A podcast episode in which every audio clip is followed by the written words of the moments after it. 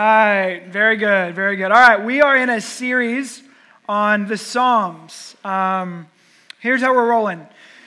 We recognize that the Psalms are rugged, they're raw, they are designed to do things to us sometimes we forget. And so the Psalms are, they can very easily be disconnected from the reality that they were written in. And so we want to kind of tether those two realities together. And so we have uh, many of the Psalms written by this guy named David. And we know more about David than we know about we know more about David than anybody else in the Bible minus Jesus. And so we know a ton about the life of David. And we know that in 1st and 2nd Samuel and 1st and 2nd uh, Chronicle, we know uh, about the life of David. And so we want to take the way that the Psalms are written is that they give us some of them, they give us key moments of when they were written. And so we, during this summer series, we want to uh, get the context in 1 Samuel or 2 Samuel of what's happening in the life of David, and then tether that to the Psalms of where David's heart is in the midst of what's going on in his life. And so today we're going to be in Psalm 34.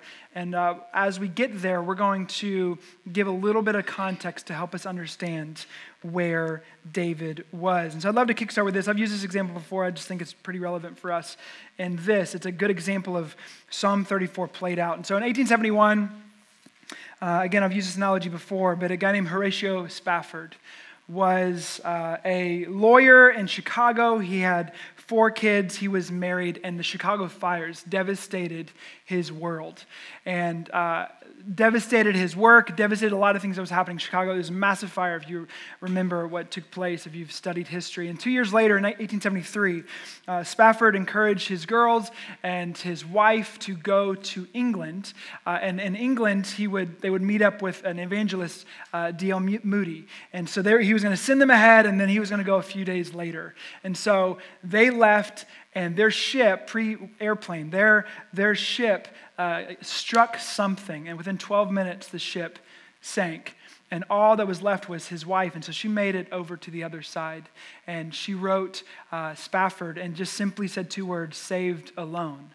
And so you can imagine the, the trauma, the difficulty that, that he was experiencing. So uh, when he took the ship over to meet his wife, um, he was going over the ocean, and, and they, and they, um, the, the ship, the, what would be the, the ship guy, the, the lead ship, the, so every single person in this room knew what I was supposed to say. here we are. Why am I up here? Um, and so, uh, so the captain, obviously idiots. Um, just kidding. not supposed to say idiot when I'm saying up here. Um, so the captain said, "Hey, this is where that spot was, where where the ship sank." And it was in that moment when he penned some words that we might be aware of. It says, When peace like a river attendeth my way, when sorrows like sea billows roll, whatever my lot thou hast taught me to say, it is well, it is well with my soul. He did some grieving in that moment as he navigated through one of the darkest spaces on, in the world for him. And, and this heart posture is, is similar to what we're going to find in Psalm 34. But to get to Psalm 34, we need to get some context. And so this week and next week, we're going to see uh, a specific aspect of David's life uh, and a wilderness that David finds himself in. And so we'll pick up, give a little bit of storyline to where David now is. And so in 1 Samuel 16, we see that uh, David had been rejected, it seems what we gather from the scripture, by his family. And so, in his rejection, he is a shepherd boy on the outskirts uh, tending sheep. And this prophet comes in. And this prophet is named Samuel. And he tells uh, Jesse, who is the father of David, he says, Jesse, I want all of your sons to come to me because one of them is going to be king. And so, he brings in all of the sons except for David. And so Samuel begins to go down and, and begins to, the Lord speaks to him and, and says, The oldest one isn't the, the king, the next one isn't, the next one isn't, the next one isn't, the next one isn't. And then Samuel looks to, to Jesse and he's like, Dude, where are these all your sons? Like, I know God said that one of your sons is going to be king. Where is there any son that I'm, I'm missing? And, and Samuel says, Yeah, there's actually one more. He's tending the sheep. And so then he comes and brings David, and Samuel anoints David in that moment. Samuel's like a teenager at this point. And so we see that Samuel is anointed king while this other guy, Saul, is currently king. So you fast forward a little bit and you see this, this moment where David goes out to this war zone of areas, and you have the Israelites on one side, and you have the Philistines on the other, and you have this massive mammoth of a monster man, Goliath, come out who terrifies all of Israel. And he says, I want one of you guys to go MMA with me. And whoever wins between us two, they're going to have this land and you're going to take over rulership of this area. So Goliath waits, and David kind of makes his way through to the front, and he says, I'll fight him. And the story kind of plays out in a fast forward. He takes these five, five stones, and you guys know the story, and he slings them and he knocks down this dude, Goliath. And fame erupts about this dude named David. There's a song that erupts uh, that, that David, that Saul kills his thousands, but David kills his ten thousands. And Saul, the current king, begins to get overwhelmed with jealousy and envy of David to the point where he wants to kill David. And just a sidebar for us, we learn a lot about Saul, and this is a case study for us. And we learned that if you don't work twice as much, much on your character as you do on your competency, if you don't care more about your character than you do your resume, it'll always ruin your life. And we see that in the life of Saul. He cared more about what people thought, he cared more about his resume than he did about his character, and it erodes his life. It's not impressive to have a great resume if your soul is decaying and your marriage is drowning. But we learn from Saul that you, we must do the hard work of, of character.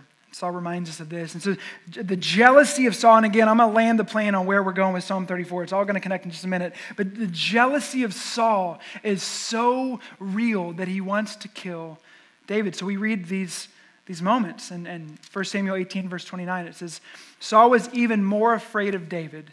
So Saul was David's enemy continually. And then in 1 Samuel 19:10, it says, Saul sought to pin David to the wall with the spear. I mean, is that some level of like hatred and it's not good feelings, it's not good vibes between Saul and David. Like he detests him. But David eluded Saul so that he stuck the spear into the wall and David fled. And 1 Samuel 19, 18, it says, Now David fled and escaped. And then in chapter 20, verse 1, it says, Then David fled. And lastly, in verse 33 of chapter 20, it says, Saul hurled his spear at him to strike him. Not the greatest javelin dude here, Saul. So Jonathan knew that his father was determined to put David to death. So the following chapters, we see David as a fugitive. It reminds me of the Harrison Ford movie with, with the fugitive and the story back in like what the 90s, where you have Harrison Ford running for his life as a fugitive. David's the same way. He's running for his life. He's in survival mode. He's just trying to live another day because Saul and all of his army are chasing after David. That's what's happening in the latter half of 1 Samuel. And it's here where David writes Psalm 34. More specifically, in chapter 21, we see that David meet, met this priest named Abimelech. And Abimelech was a, a, was a priest, and, and he shows up. Uh, David shows up to the priest where, where the priest was, and, and David begins to ask some questions to the priest. And the priest begins to ask him, Why are you here? Like the priest is scared that David is here. He knows that David had already killed Goliath, and he says, Why are you here? And David lies to him, and he says, The king summoned me to come here. He's terrified. And David asks for some food, he asks for a weapon. The weapon happens to be Goliath's sword. And, and then someone points a finger at David and says, Aren't you the guy that killed 10,000s? Aren't you that guy? And it's in that moment that David begins to act crazy. And so if you go to Psalm 34 and you read it at the top, it says, Of David, when he changed his behavior before Abimelech, so that he drove him out and he went away. So in Psalm 34, that's the moment where David reflects and pins what we read in Psalm 34. There's such build up here, and we got to think about his emotional state. I mean, what are you, where are you in this moment if you're him? I mean, he is terrified for his life. He knows Saul is crazy. He sees that crazy look in Saul's eye, and he knows it's not good, and so he's running. He's also confused. He's been anointed as king, and now this has brought him here. There's all kinds of emotions he's feeling. And then we read this in Psalm 34, verse 1. I will bless the Lord at all times. His praise shall continually be in my mouth. My soul makes its boast in the Lord. Let the humble hear and be glad. O magnify the Lord with me. Let us exalt his name together. I sought the Lord, and he answered me and delivered me from my fears. Those who look to him are radiant, and their faces shall never be ashamed. This poor man cried, and the Lord heard him and saved him all, from all of his troubles. The angel of the Lord encamps around those who fear him and delivers them. Oh, taste and see that the Lord is good. Blessed is the man who takes refuge in him. Oh, fear the Lord, you his saints, for those who fear him have no lack. The young lions suffer want and hunger, but those who seek the Lord lack no good thing. this is tremendous, right? It's going to go on. We're going to read a little more in a minute, but we learn so much about prayer here. Like the Psalms are a prayer book to us. You know, how, how do you respond when life goes sideways? Like, think about life's going sideways in real time for David. Everything that he was expecting was not coming to pass. I don't think he was connecting the dots with going crazy and being anointing king uh, in the same sentence, but that's what's happening in his life. It's not what he expected, and yet this is what he pins. See, when life goes sideways, what do the Psalms encourage us to do? See, David is teaching us about our posture. He's but a man. We know he's flawed. We'll learn more about, more about that this summer. But in the midst of this, he's, he's teaching us how to respond to those moments and how to approach God in this way. It reminds us about faith. It reminds us that life's going to make you bleed. It reminds us that unmet, expectations are a part of the gig for us, but it also reminds us that God is our stability. That He's a God who cares and loves and pursues and holds and guards and rescues. So let's dissect what it says. It says, I will bless the Lord at all times. See, God is not only to be blessed when life is smooth, but at all times. At all times. Y'all say that with me. At all times. You can, say it now. Maybe repeat after me. At all times. That was a little bit better.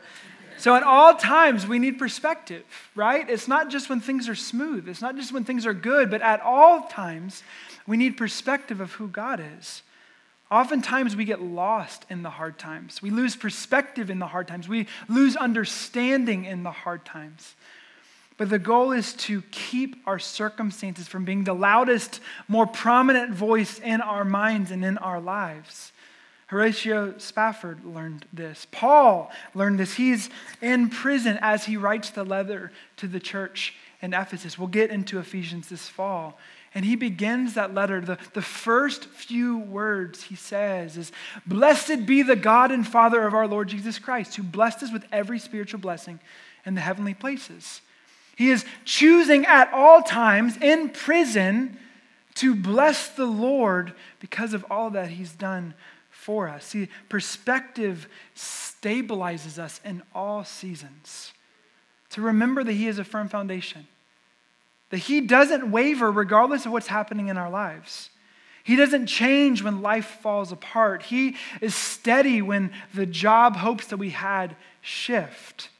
He will never leave even when we are, we are betrayed. He is a refuge when you are pelted with accusation. He doesn't fail so that we can run to him. I mean, we can talk about the stock market. We can talk about your current 401k. We can talk about interest rates. And is he stable then? Like, or, or, is it, or is it an exception?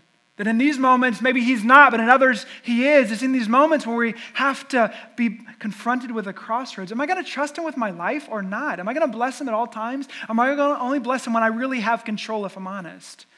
And it's this reminder. David says, I will bless the Lord at all times. I will bless the Lord at all times. See, David's life is crumbling before his eyes, but he says, I will bless the Lord at all times. See, our problem is that we don't, not just y'all, but we don't bless the Lord in all seasons. We've learned along the way to hide our pain. We've learned along the way that we can't come to God with difficult stuff.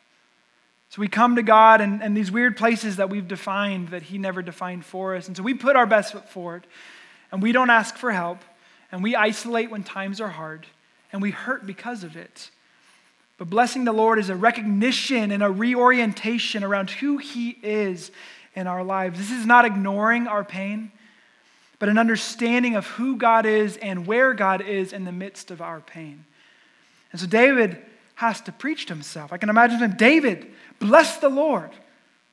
Like, get soul, lift your eyes up beyond your circumstances, beyond the fear of Saul breathing down your neck. David, bless the Lord. Sometimes we need to preach to ourselves as well. Charles Spurgeon said it like this He says, At all times, about this text, at all times, in every situation, under every circumstance, before, in, and after trials, and bright days of glee and dark nights of fear, he would never be done praising because never satisfied that he done, had done enough. Always feeling that he fell short of the Lord's deservings. Happy is he whose fingers are wedded to his harp. He who praises God for mercies shall never want a mercy for which to praise. To bless the Lord is never unseasonable. I will bless the Lord at all times, David says. And then he says, My soul makes its boast in who? In the Lord, it says. His confidence wasn't circumstantial. He needed to recall this. See, we don't roll this way. We boast in our circumstances. When do we feel the best? When things are good, smooth, we're in control, we feel confident and having the reins in our own hands, right? Like if we're honest, like that's when we feel uh, like we can boast the most. But David reminds us, in the moment that he's in, as he's having to go crazy because he's scared for his life, he says, My soul is going to make its boast in the Lord. How much of our confidence is wrapped up in what we accomplish or what we have or what others say about us? And therefore, our confidence is like a roller coaster, never stable. It's high and then it drops and there's no consistency. But David says, I, my soul, makes its boast in the Lord. Family, there is one, one, one, one secure reality in the universe. Only one. Not on what you do, not on what you have, not on what others say about you. Our souls, let them make their boast in the Lord. He had to preach this to himself. He's reminding himself, soul, make your boast not in the fact that you became king, not in the fact that you're influential, not in the fact that people like you. Make your boast in the stable reality that is God. Let your soul make its boast in the Lord. He then goes on and he says, Oh, magnify the Lord with me. Let us exalt his name together. He didn't just say, let us exalt his name. There's a communal side that we need to do this life well. So my, he says, uh, magnify the Lord, let us exalt his name together. He's trying to recall his need for others. We need each other. You can't do this life well on your own, and neither can I. We need each other. We can't make it on our own. We need perspective. We need the oxygen that is encouragement from other people. We need courage to press on and not grow weary. He says, Let us exalt his name together. And then this phrase, I found this one to be the most interesting as I navigated through Psalm 34. In verse 8, it says, Oh, taste and see that the Lord is good. Like, isn't that ironic that he says that in this context? Like, I don't know if if you might have seen Oh Taste and See that the Lord is Good on, on coffee mugs if you've ever been a Christian bookstore, right? So you, you were aware enough to know that that phrase is in the, in the Christian world. But have we ever known that that's actually anchored to the moment when David is terrified for his life? And he preaches to himself David, taste and see that the Lord is good. Did you know that this was where it was coming from? He's terrified for his life. He's confused. Saul's going crazy. He's questioning all kinds of things, but he remembers God's goodness. He's preaching to himself. David, isn't he good? Even when life doesn't make sense, isn't he good? He's reminding himself of the faithfulness of God. Man, we need. You guys like me with this? like we just every every time we like pray for something and God fulfills it it's like we forget about it. And then we move on to the next thing as if nothing happened in the past. And in that moment, it's like a silo for us. And we begin to wonder is God going to be faithful? We don't know what he's going to do. We, he's not a genie. We don't know how he's going to operate. But when we forget that he's trustworthy. We forget that he, he's good and he's powerful and he's with us and he hasn't left us and he will never betray us. And it's like in these moments, we become like siloed and we forget all these things about God. And David is stirring himself up. He's saying, David, remember, taste and see that he is good. Taste and see that he is still a foundation that can be stand, stood upon. He is, he is kind and gracious. We can be tunnel vision to miss these things. And so David's preaching to himself. What are we learning about this song? That in the midst of difficulty and hardship and the highs and lows, sometimes we got to just preach to ourselves. Sometimes we got to recall the nature of God. Sometimes we got to recall the character of God. Sometimes we got to recall the goodness of God. And he fast forwards and he says, Those who fear the Lord have no lack. How? How can those that fear the Lord have no lack? Because their sustenance is from the stream of living water, not the desert of circumstances. Like the nourishment is that stream of water. If you remember from Psalm 1, that's where we gain the life, that the tree gains life in the very first psalm that we looked at a couple weeks ago. That our nourishment is from the stream, not circumstances that come and go. You know, we can lack nothing when He is our shepherd. Spurgeon goes on to say, he says, Jehovah, which is another name for God, Jehovah will not allow his faithful servants to starve. He may not give luxuries, the promise binds him to supply necessities, and he will not run back from his word. Many whims and wishes may remain unfulfilled, but real wants the Lord will supply. So he says, Remember, I have no lack. Right? David, uh, uh, Drew talked about that two weeks ago that the Lord is my shepherd. I, I have what I need. Right? It's just preaching to ourselves, it's reminding of ourselves of what is true. And then he finishes the psalm and he recalls the character of God. He says, He hasn't left me, He hasn't forsaken me. So, Psalm 34 is this reminder. Sometimes we got to just preach to ourselves. Sometimes we got to remind ourselves of what is true because our circumstances are telling us the opposite, reminding ourselves of who is stable and what is true. So, like Horatio Spafford, like Paul in Ephesians 1, like David in Psalm 34, and the list goes on and on and on. We need to be reminded of what is true and not the no- let the noise of circumstances to be the loudest voice for us. David, in one of the darkest seasons of his life, says, I will bless the Lord at all times. And I wonder how many of us need to preach this to ourselves. You know, if we sat down for coffee and had an honest conversation, like, I don't know, maybe things are just good for you. Maybe you're just, if you're honest, there's just some struggles that you feel in your soul. But we gather every Sunday morning, maybe a little less frequently in the summer but, but almost every Sunday morning, we gather to remember what is true. We gather to remember the faithfulness of God. We gather to remember the character of God. We gather to remember that He has shown Himself and made Himself visible in Jesus. And we can know and trust Him that He's rescued us and He's not finished with us. He sent us the Spirit to guide us, that we are no longer orphans. We have the Spirit with us. We're, we gather to recall and reset upon the firm foundation that is God Himself. And so, friends, I just want to remind us. I want to preach to you and preach to me the truth of who God is, that He's with you. I will bless the Lord at all times. His praise shall continually be in my mouth. Magnify the Lord together. Let's exalt His name.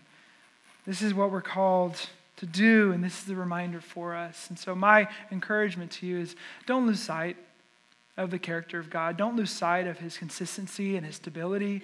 Don't let the circumstances of your life be a louder voice than the only stability in this universe. Like, take a step back. Remember that circumstances are so fleeting. If you're up high, you know it's going to come down. And if you're low, you know it's going to come up. Don't let your highs be too high, your lows be too low. Remember what is stable and remember what isn't stable. This is what we are reminded of. I will bless the Lord at all times. Amen? Let's pray.